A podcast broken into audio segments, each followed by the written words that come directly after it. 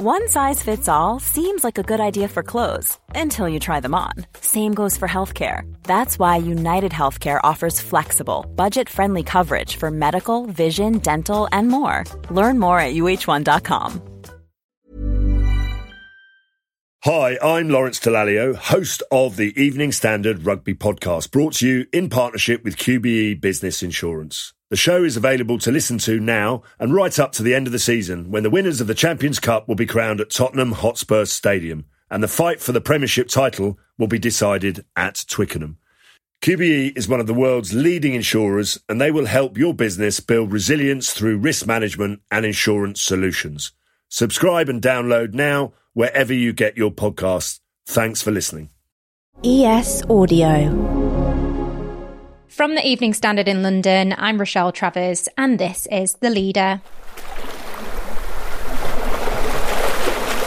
Yet another English Channel crossing tragedy.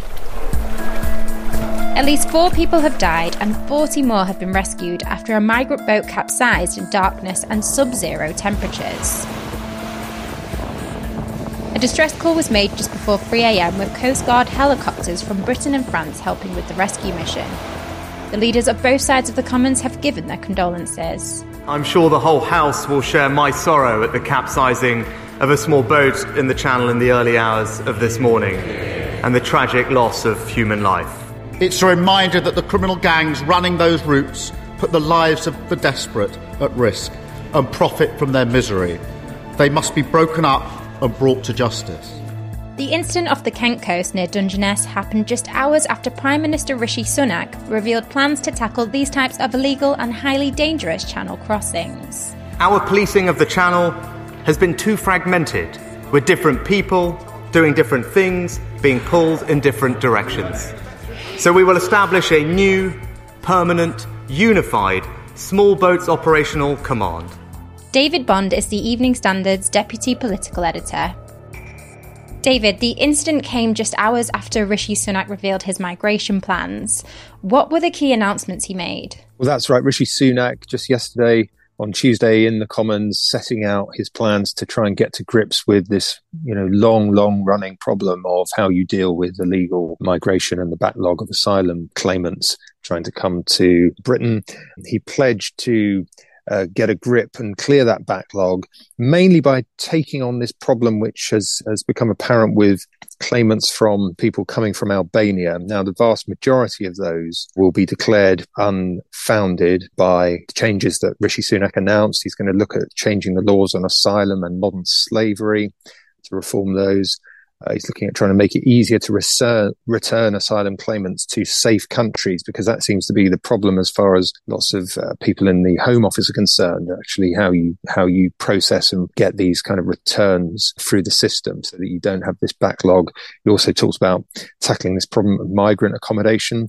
At the moment, there's about 40,000 people in hotels costing about 5 million, 5.5 million pounds a day. Huge costs. And ju- just generally trying to deal with this problem of uh, Albanian claimants coming to the country, but also to try and streamline the process in general to to make it work more smoothly to try and get some of those numbers down. So there wasn't the sort of the big idea that we had from previous Home Secretary Priti Patel. And when Boris Johnson was Prime Minister, this idea of sending people to Rwanda to be processed and possibly to settle there if they are uh, illegal migrants. There was no sort of big idea like that. It was much more about trying to make the system work better to get the numbers down. Of course, the politics of this is that Rishi Sunak has made tackling illegal migration a really, really big priority. Oh, he's obviously dealing with a whole range of problems, the economy, going into recession, inflation, interest rates rising, strikes, all of these problems. But he's clearly seen that his own chances of re-election uh, will really hinge whether he can he is the prime minister who can finally get to grips with this long running problem of um, migration. How have the plans been received? Do people think he's going along the right lines? I think so. I think they've been pretty well received. If you look at the right wing papers this morning, if you look at the Mail, the Telegraph, it all seems to have gone down well. As I say, there's no sort of big silver bullet here that Rishi Sunak has announced. He's he's he's promising to sort of get to grips with with many of the, the, the problems that that those on the right of his party have been pointing out for ages. That you really need a, a strong deterrent to stop people making the crossing. Of course, immigration lawyers, uh, those on on the left say, well, actually, this will not make the slightest bit of difference because if people are that desperate to come, they will always try and find a way to uh, get into the UK, and that really it's it's about making the home the Home Office's system better, and that is just such a major problem. There's such a big uh, backlog, and of course, the thing which lots of people on the right of uh, the Conservative Party want to see tackled is the is the claims made by asylum seekers, by illegal migrants uh, using the using European laws. That's the that's the real problem as far as lots of people are concerned. These legal challenges. If you go back to the Rwanda scheme, the first flight to send uh, claimants or migrants to Rwanda from the UK was supposed to take off in June, but it's been stalled again and again and again by legal claims, by legal challenges. And that's the thing which a lot of Conservatives will really judge Rishi Sunak on uh, in the end is whether he can tackle that uh, those legal claims, which just really, as far as they're concerned, gum up the system. What are the figures saying? Is migration and these illegal crossings becoming more of an issue?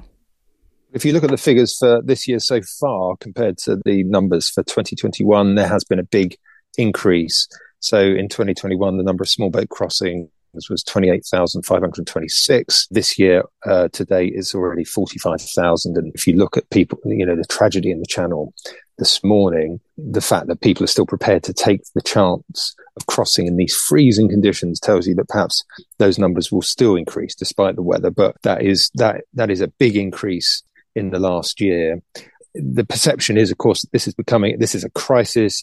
You have to put it in perspective in terms of the overall sort of migration figures which are up. You know, the number of people coming to live in the UK is actually much higher, or net migration is much higher than many people expected, according to the Office of Budget Responsibility. And the number of people making uh, who are considered illegal migrants or who have made the crossing to the UK in the small boats, relatively small. But it is this issue that has become so totemic, I think, for Conservative MPs on the right, because they just see it as a failing system, goes back to the whole thing around Brexit and controlling the UK's borders, a sense that that hasn't really been achieved. And you can see it in a number of different ways that Rishi Sunak and the Conservatives are trying to tackle this. So there's also been in the last few weeks this deal with the French, where they're going to try and put a more coordinated effort into stopping the small boat crossings. You've had the announcement from Rishi Sunak. You've obviously got the Rwanda plan. So he's really trying to throw a lot more at it, even as he's sort of dealing with all these other priorities to try and get to grips with it because it's so crucial to any chance he has of turning around Labour's lead in the polls by the time of the next election in 2024.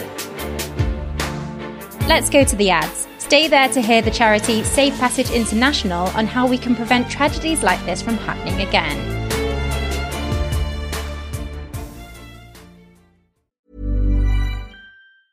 You should celebrate yourself every day, but some days you should celebrate with jewelry. Whether you want to commemorate an unforgettable moment or just bring some added sparkle to your collection, Blue Nile can offer you expert guidance and a wide assortment of jewelry of the highest quality at the best price. Go to BlueNile.com today and experience the ease and convenience of shopping Blue Nile, the original online jeweler since 1999. That's BlueNile.com. BlueNile.com.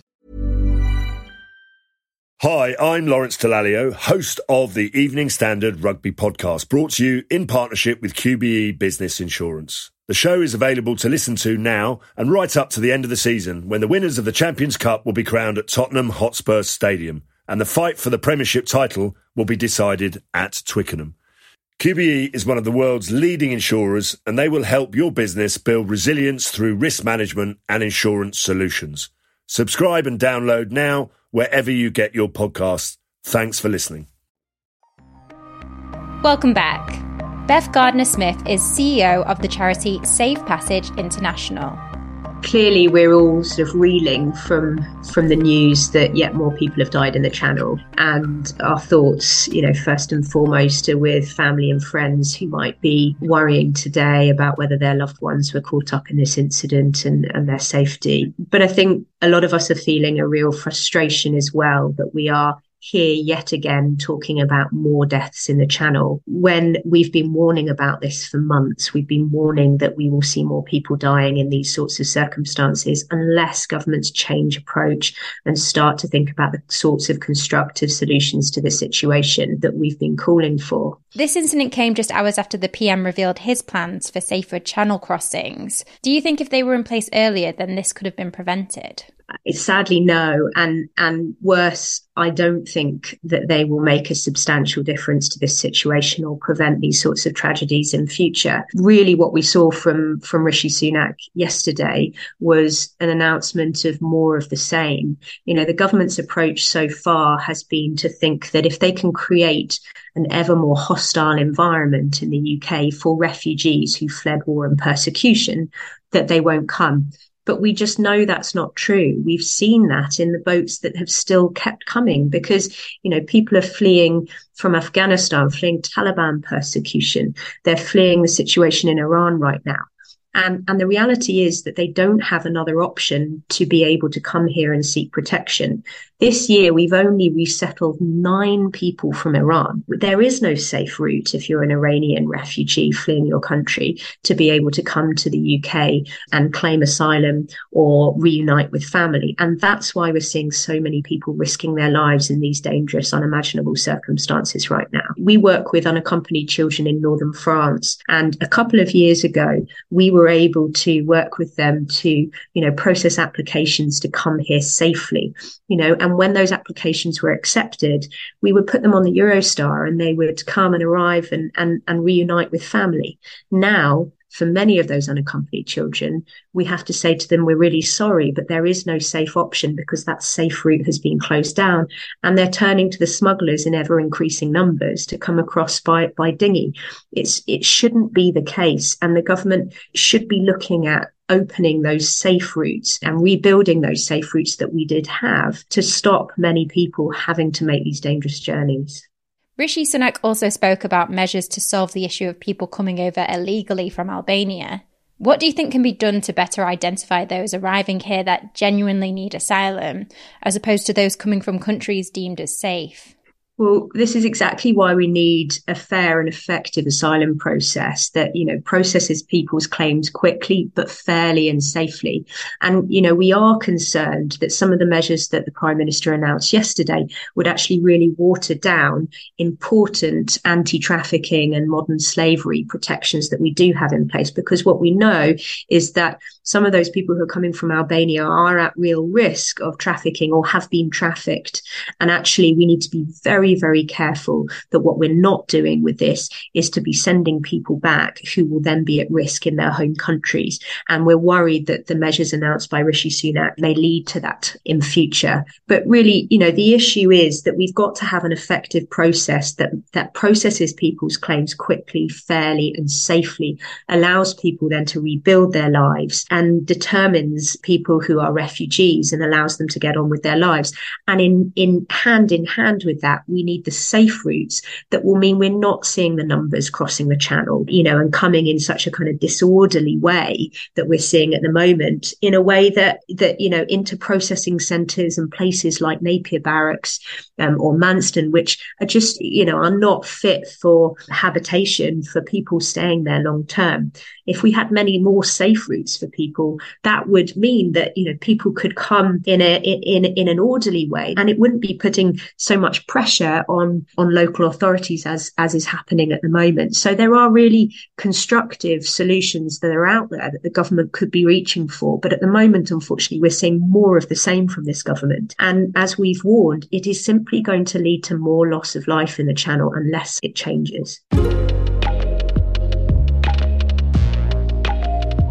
And that's it from The Leader. This podcast is back tomorrow at 4 pm.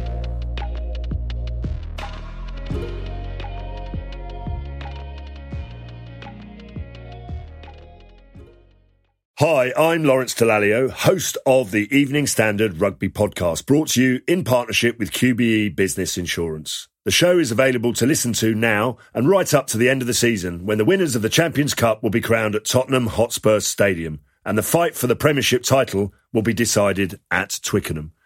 QBE is one of the world's leading insurers, and they will help your business build resilience through risk management and insurance solutions.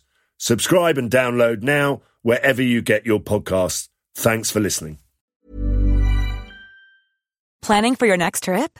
Elevate your travel style with Quince. Quince has all the jet setting essentials you'll want for your next getaway, like European linen, premium luggage options, buttery soft Italian leather bags, and so much more and is all priced at 50 to 80% less than similar brands.